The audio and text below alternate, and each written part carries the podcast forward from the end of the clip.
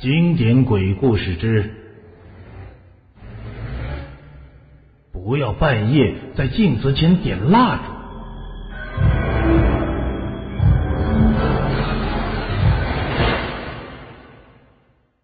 我是写恐怖小说的。自从写恐怖小说之后，我就一直过着日夜颠倒的生活。白天睡觉，夜晚开始创作。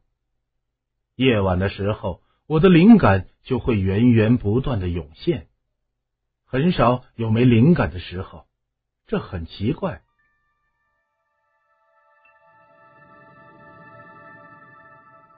我讨厌灯光，家里。没有一个灯泡或者灯管。夜深的时候，我那五十平米左右的房间里只有电脑屏幕的光亮和噼里啪啦的敲击键盘的声音，耳机里播放着灵异的曲目。看着今晚的夜色，一个词语在我脑海里一闪而过。月黑风高，杀人夜，不由得打了个冷战，紧了紧身上的衣服。一丝困意始终缠绕着我，让我不能专心的创作。无奈之下，点上我事先准备好的蜡烛，走向了卫生间。蜡烛让我随手放在了镜子前。看着镜中自己那阴森的脸，都把我自己吓了一跳。捧了一把清水敷在脸上，没由来的一阵的心慌，手一抖，清水全部洒了，溅了一身。蜡烛也没拿，胡乱的擦擦脸，跑回了卧室。而镜中的我，面色铁青。狞笑着看着卧室的方向，脖子中间出现了一道血线，缓缓的流淌出血来。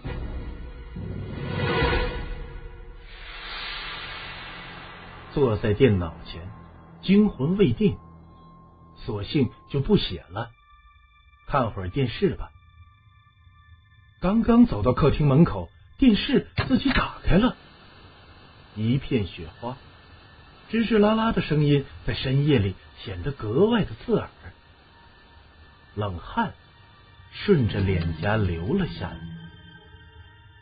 家里的电源只有电脑和打印机是成天插着的，别的电器我都是现用，提前几分钟或是现插电源的。我正犹豫着要不要去用遥控器把电视关闭的时候。电视屏幕里出现了图案，是我的房间。镜头慢慢的转到客厅里，一个熟悉的背影，那不是我吗？电话铃声突然响了起来。喂喂，谁呀？谁？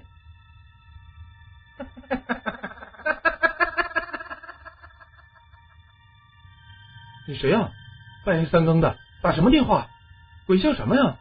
再不说话我就挂了。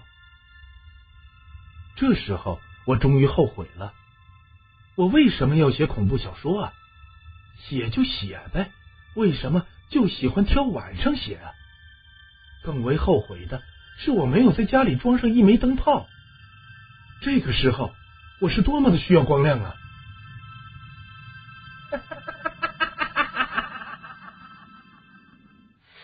电话里似乎笑够了。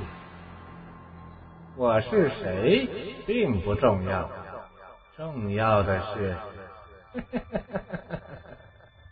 谢谢你放我出来，你好人做到底，代替我的位置吧。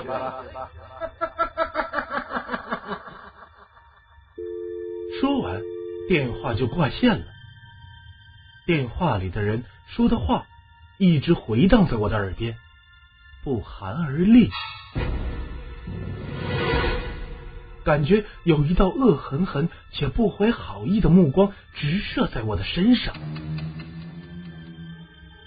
我被监视了强烈的不安和恐惧把我紧紧的围抱其中让我无所遁形。我要藏起来让他找不到我。对藏起来藏起来我藏在哪儿啊？急得我眼泪直打转。那不安和恐惧越来越强烈，惊恐的我不易看到衣柜，那是我奶奶留给我的檀木立柜。对，藏在衣柜里。我连滚带爬钻进衣柜里，蜷缩在一角。瞪着我那因恐惧而扭曲变形的双眼，死死的盯着衣柜的门。我听见外面是摔盆摔碗的声音，接着“砰”的一声爆炸的声音，把我惊得差点昏了过去。我想，那声爆炸大概是电视吧？为什么我家搞出这么大的声响，我的那些邻居们却一个也没来问问呢？东西破碎的声音一直持续了差不多十多分钟的时候，声响突然停了下来。这突如其来的安静，比刚才的摔打的声音、爆炸的声音更为恐怖。度日如年，我终于体会到了他的意思。我这是度秒如年呢。我可以想象到，那个东西要找到我了。他一步一步，缓缓的朝着卧室的方向走来，踩在一片废墟上，地上的玻璃碎片扎进了他的脚里，渗出了血。他却丝毫没有感到疼痛般，坚定的走到了卧室里，目光在卧室里巡视了一圈，然后定在了衣柜上。屏住了呼吸，生怕微微的声响暴露了我的位置。身体因长时间的卷曲已麻木僵硬了。他的手握到了衣柜门把手上，正在拉开。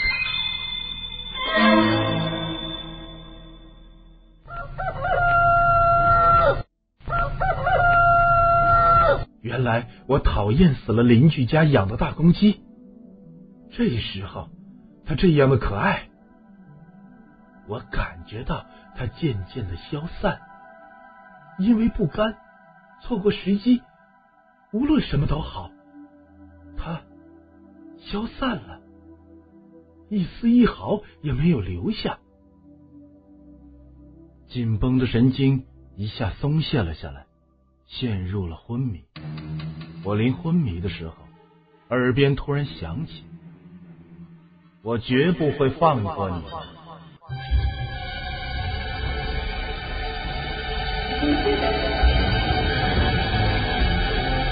不要半夜的时候在镜子前点蜡烛。